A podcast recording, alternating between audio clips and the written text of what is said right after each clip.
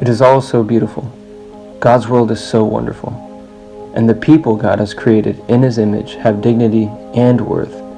Yet followers of Jesus living in this beautiful world find it more difficult than ever to live out their faith. The people they encounter express that Christians are irrelevant, extreme, and close minded. The voice of Jesus and his followers is no longer welcome in the culture. As Christians, how should we respond? Some have lost hope. Maybe we should blend in and not cause any trouble. Let's just be chameleons and change along with the culture. Others believe our purpose is to regain control of the culture. Through politics and rallying together, we can get things back to the way it was, where we were more powerful and comfortable. Still, some say, let's go inside the church and just shut the doors. We'll lock the world out and hope we survive. But is there another way? A way that leads us to be fully engaged with the world, but live completely different than the world? A mindset that doesn't rely on power or politics to influence the culture. A strategy that equips and empowers believers to engage real people in the real world risking ourselves to boldly display the gospel story in the kingdom of God. Some call this a creative minority. Others say it is a redemptive subversion. We say we are church in the wild. 1 Peter 1 Peter, an apostle of Jesus Christ, to those chosen, living as exiles dispersed abroad in Pontus, Galatia, Cappadocia, Asia, and Bithynia, chosen according to the foreknowledge of God the Father through the sanctifying work of the Spirit, and to be obedient and to be sprinkled with the blood of Jesus Christ. May grace and peace be multiplied to you. The Word of God. Amen.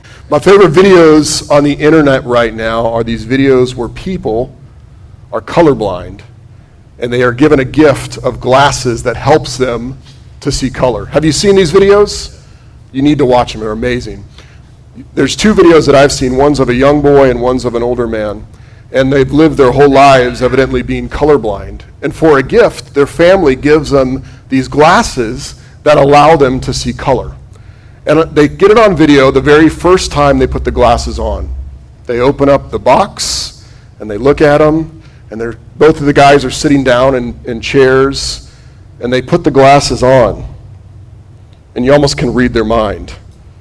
I think it's the little boy. He doesn't even look up, he's just staring at the ground and the green of the grass that he's seen for the first time.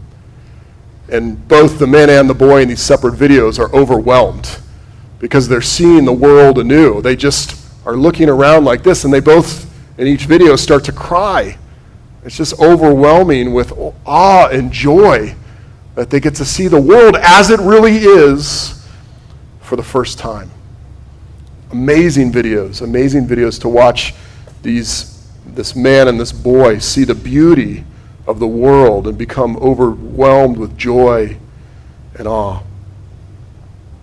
But I think sometimes the opposite is true for us as Christians. Sometimes we wear rose colored glasses that keep us from seeing the world as it really is. The song La Vie en Rose, you know, seeing the world with, with rose colored glasses that kind of make it seem better than it really is. I don't know, maybe you're not a Christian and, and you would say, yeah, Christians tend to not be able to enter into the world as it really is. They wear these rose colored glasses that when we take them off, we see the world as quite wild. You know, we wear these glasses and think, man, as I look around, it should be easy to follow Jesus in this world. And in reality, it's very difficult to be a follower of Christ. We wear the glasses and say, my, people should be friendly towards my faith in Jesus. But we take the glasses off and realize people are not friendly towards faith in Jesus. And as we see the world as it really is, it overwhelms us. The world is a scarier place than I thought for a follower of Jesus. Or we're overwhelmed with anger. I don't want it to be this way. I want it to be easier to follow Christ. Or, or timidity. I just don't know what to do but shrink down.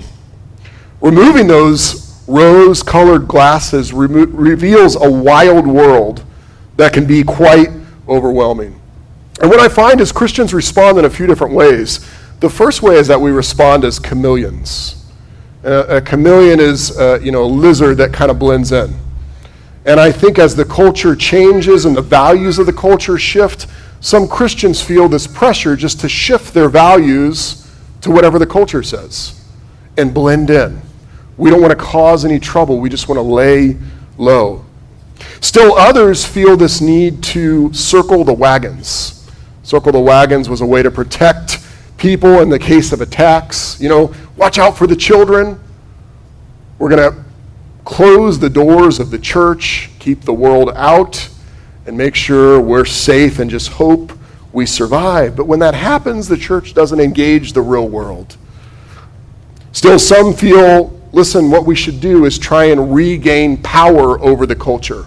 Through politics or rallying together, we should try and get back to this place where it's a little more comfortable for us, where we have more power, where people aren't so against our values. But the reality is, it's more complicated than ever to follow Jesus in this cultural moment. It's more complicated than ever. And that's why we need the book of 1 Peter. That's why we need the book of 1 Peter, because Peter is writing to people who are under all sorts of pressure, because it's hard to follow Jesus in their culture. And what Peter's going to show them throughout this book is look, the pressure is on you, but it's not hopeless you still can have hope and purpose in Jesus Christ. And listen, you might be verbally attacked by people, but you can still reach out with the love of God to your enemies and show them the love of Jesus in practical ways, even when evil is done to you. And what Peter's going to show us today is that all begins with grounding our identity in our God grounding our identity in our God. Peter writes as one with authority. He starts his letter off by saying, Peter, an apostle of Jesus Christ.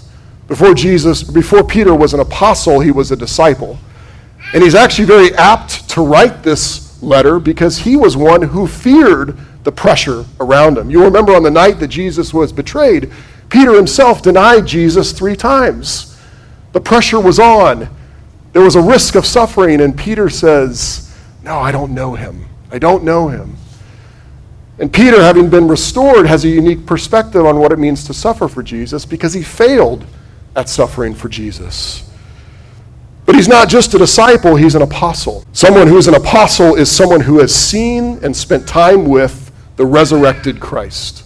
In Acts 1, the apostles are looking for a new apostle to replace Judas, and they say this We need to choose one from among the men who have accompanied us during the whole time the Lord Jesus went in and out among us, beginning from the baptism of John until the day he was taken up from us. From among these, it is necessary that one become a witness with us to the resurrection. An apostle is someone who has seen and been with the resurrected Christ, and that is Peter chosen to be an apostle of Christ. And so he has an authority to write the true message of Jesus Christ to this church. But it's actually not a church, it's believers that are scattered all over. Peter is writing from Rome, which he'll call Babylon later in the letter. And he's writing a circular letter to people scattered all around Asia Minor, to people scattered all around Asia Minor, which is now modern day Turkey. And when he writes to them, he calls them the chosen, living as exiles dispersed abroad. To those chosen, living as exiles dispersed abroad in Pontus, Galatia, Cappadocia, Asia, and Bithynia. Now, they're dispersed people all over Asia Minor. There's been a lot of debate whether this group of people is mostly Jews or mostly Gentiles. If I had to fall on one of those sides, I would say I think they're mostly Gentiles because of the way that Peter writes to them throughout the book. He says that their past was futile and they lived like Gentiles. Uh, but either way, he is addressing them, and they're not in a position of power. The pressures of the culture are closing in on them. It's not physical persecution, it's more verbal. and a loss of social status. Now, that sounds familiar, doesn't it? As a Christian living today, it's not physical persecution, it's more verbal and a loss of social status for following Jesus. And he calls them exiles. You're outsiders. You're misunderstood. You're going to receive verbal hostility. And you can imagine what they're asking, the questions that they're asking. As the pressure caves in on them, they're saying, Where's God? Is there any hope? Do we have any purpose here? We are being rejected. Do we belong anywhere? But Peter tells them, no, you're exiles, but you're chosen. Some translations of the Bible will say elect exiles, chosen exiles. And when Peter uses that language, he's reminding them that there's a much bigger story than what they're experiencing right there. He's putting them within the whole story of the people of God and reminding them that God's people have always been chosen, but wanderers. Elected, but on the outside. Starting with Abraham. In Genesis 18, the Lord said, Should I hide what I am about to do from Abraham? Abraham is to become a great and powerful nation, and all the nations of the earth will be blessed through him, for I have chosen him so that he will command his children and his house after him to keep the way of the Lord by doing what is right and just. God selects Abraham and his family to be a blessing to the nations, but from that point on, you know that Abraham was a wanderer. The people of God wandered in the desert for 40 years. The people of God were taken into exile in Babylon, but yet they're chosen. So there's hope and there's purpose and there is belonging for the people of God, though they are outsiders. And Peter wants to remind them of this and help them root their identity in their God. Peter writes that they're chosen according to the foreknowledge of God the Father through the sanctifying work of the Spirit to be obedient and to be sprinkled with the blood of Jesus Christ. This is just the greeting of the letter. It's just the very first two verses but we're going to camp out here today because there's so much in even these first two verses.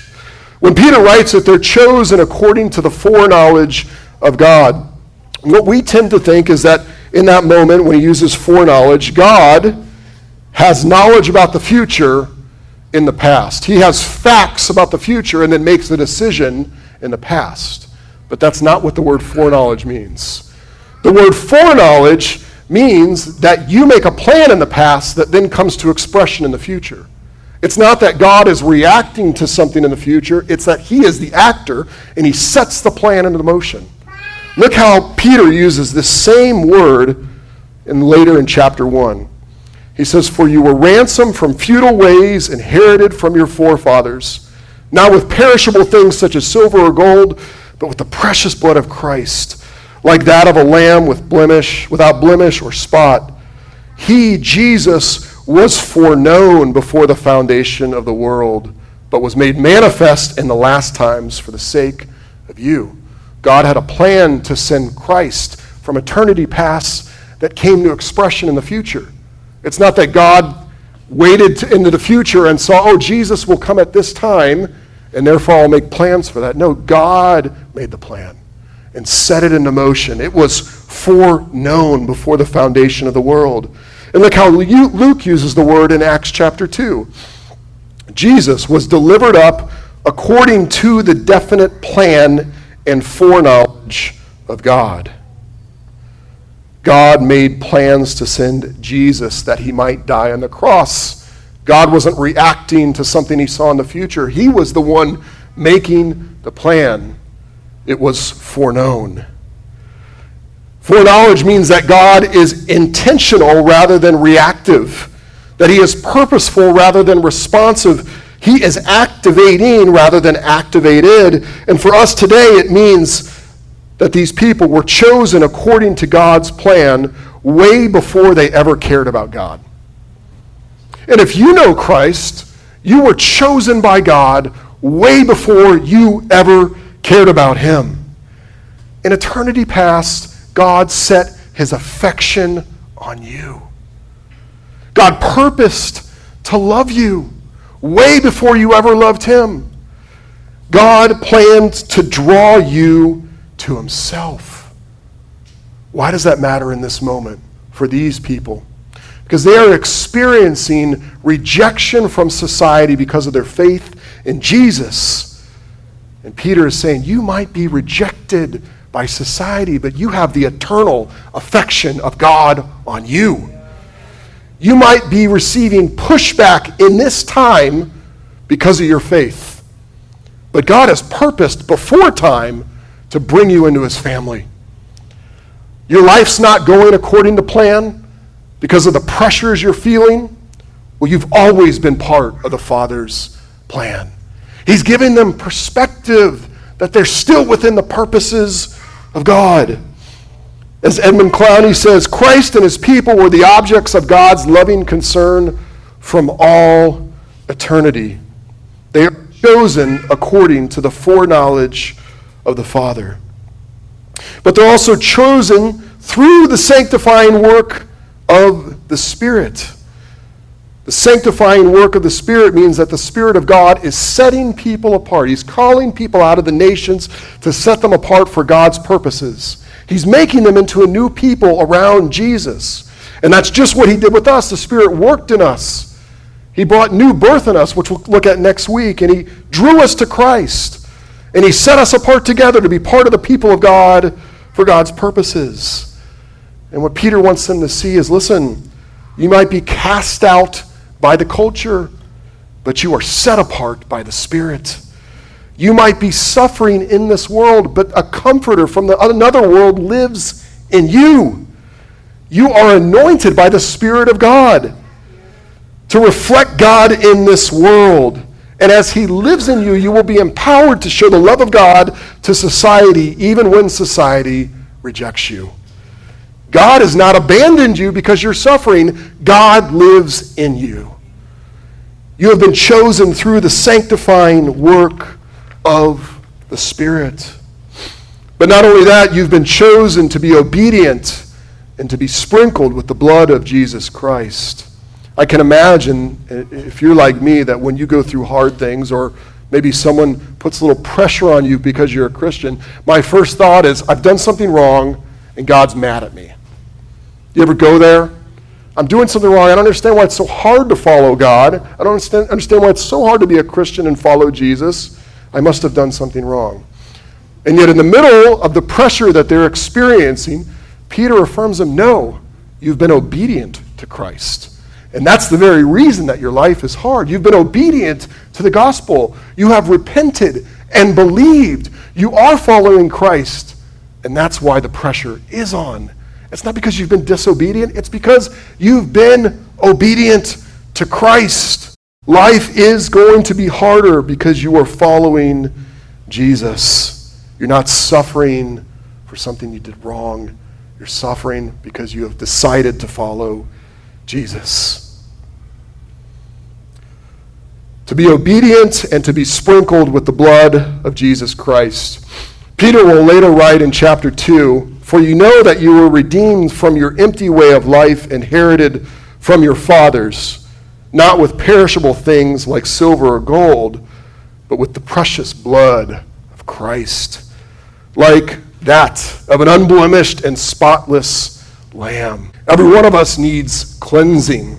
We have broken God's law like our first parents. We have rebelled against God and we sit in judgment from God for rebelling against Him. But if your faith is in Jesus, you have been cleansed by the blood of Jesus. We have, been, we have broken God's law, but our record has been cleansed by the blood of Jesus. Though God is righteous and we are unrighteous, our record has been cleansed by the blood of Jesus. Though God's justice demands penalty, we are not penalized because of the blood of Jesus. Though in this life we are separated from the physical presence of God, if we know Jesus, we will be restored in the life to come to the presence of God because of the blood of Jesus. Our works don't restore us to God. What restores us to God is the blood of Jesus. Christ was a substitute for you.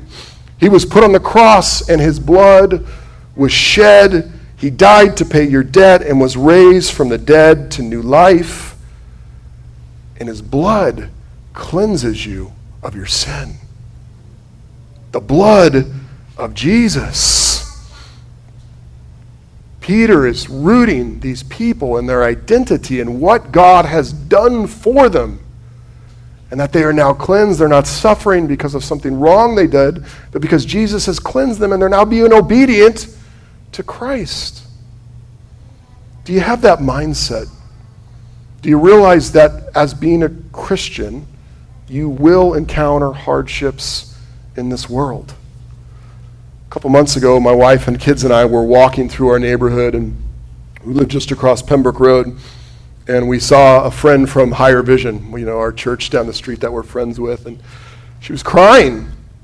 And I stopped there. I said, I know you from Higher Vision. She said, Yeah. She said, Pastor, I'm just so sad. I took a chance and I stepped out and shared my faith, and I just got squashed at her job.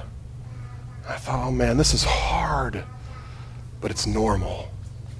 It's hard, but it's normal.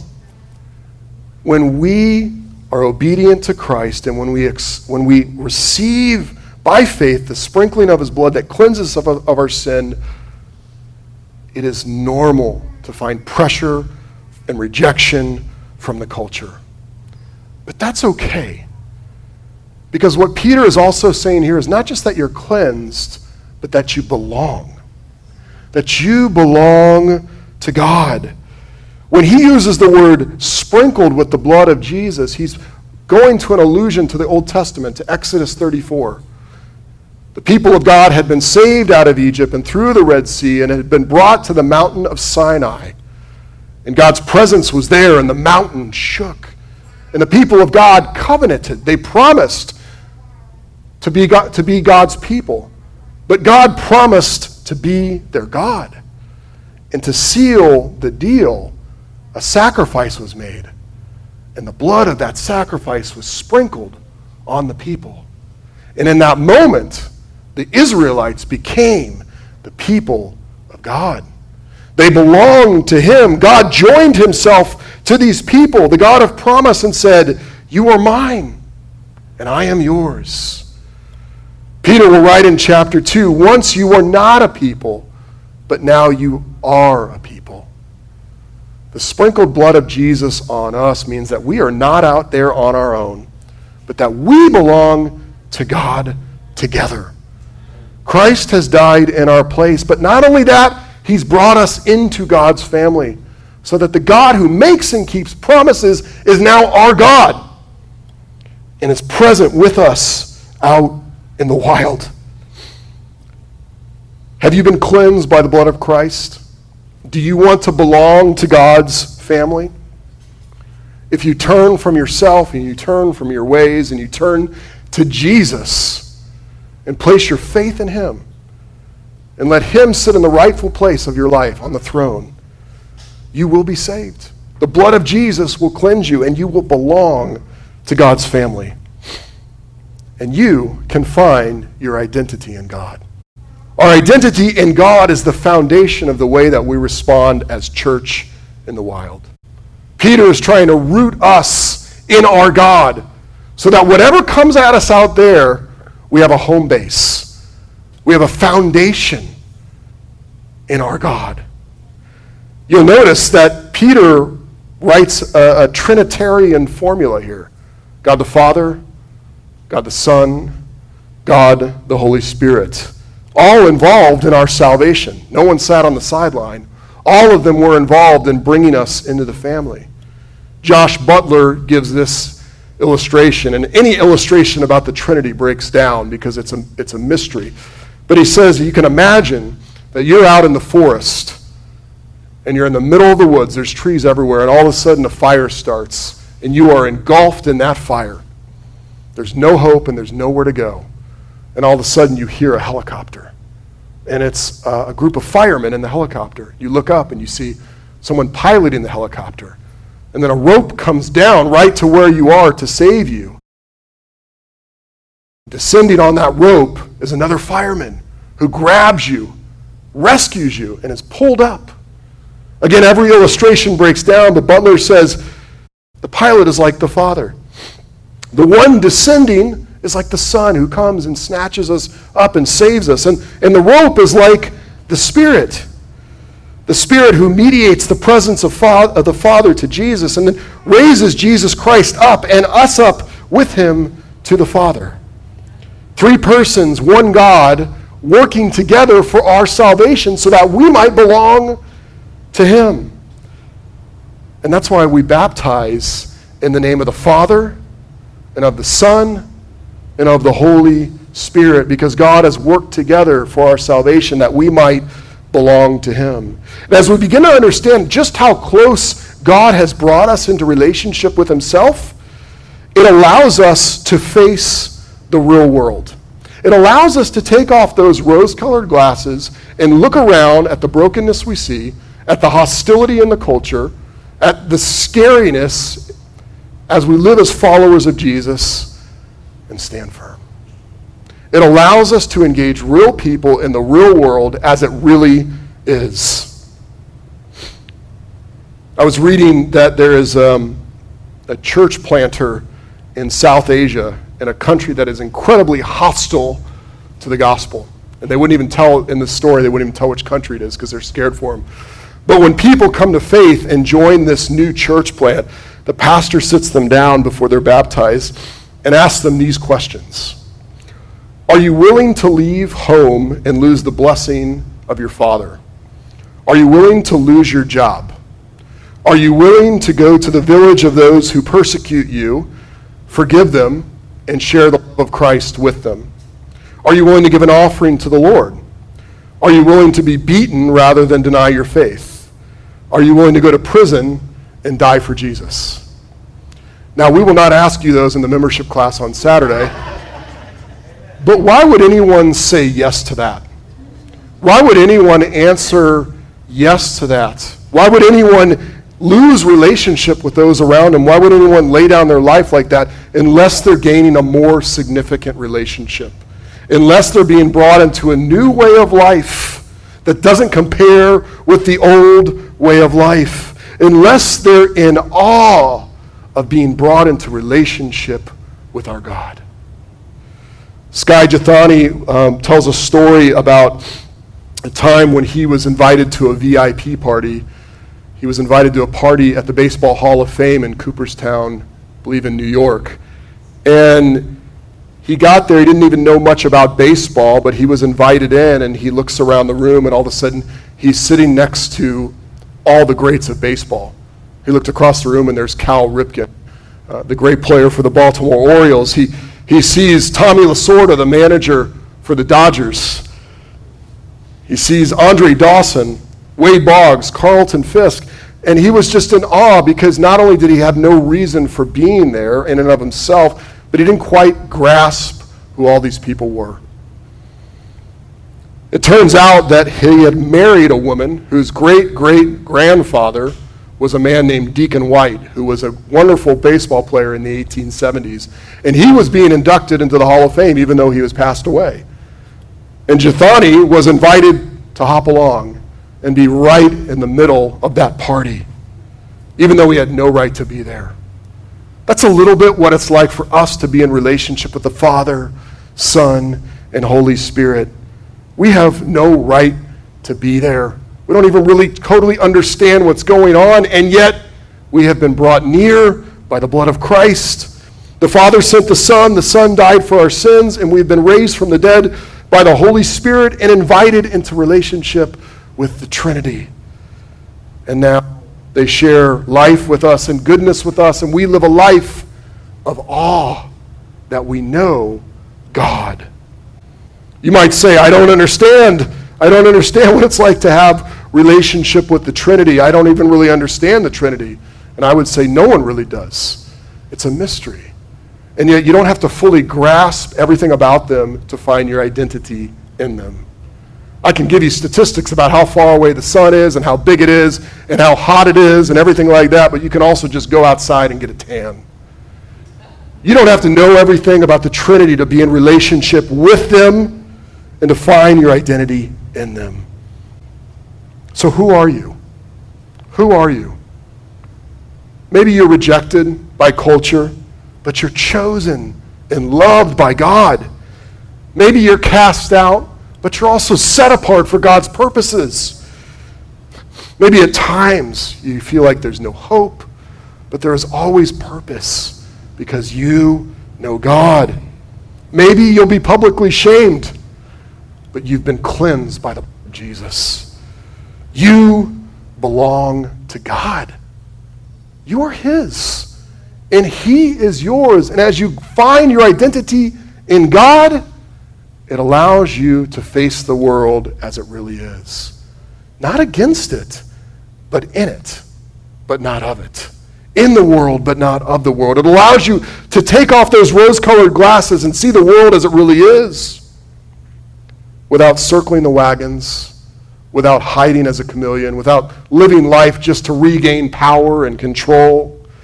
No, it allows you to ga- engage the real world, real people living in the real world as a chosen exile, as a chosen exile. Peter ends his greeting by saying this May grace and peace be multiplied to you. Though you are rejected, though you might be dishonored, though there is trials, because of what Christ has done, the grace and favor of God, the peace and blessing of God is on you. And that gives you an internal confidence as you encounter external uncertainty. And with these things in mind, we will be equipped and empowered to engage the real world as it really is. Finding our identity in God will allow us to be the church in the wild. Let's pray. Lord Jesus, we thank you for what you have done, and we ask that you would sink these truths into our heart. How do we begin to even grasp that we know the, the triune living God? Oh Lord, transform us so that our deepest confidence comes from you and our deepest love is towards you and our deepest joy is in knowing you. And all God's people said, Amen. Amen. Would you stand with me now and let's sing in response? Praise the Lord that we are His.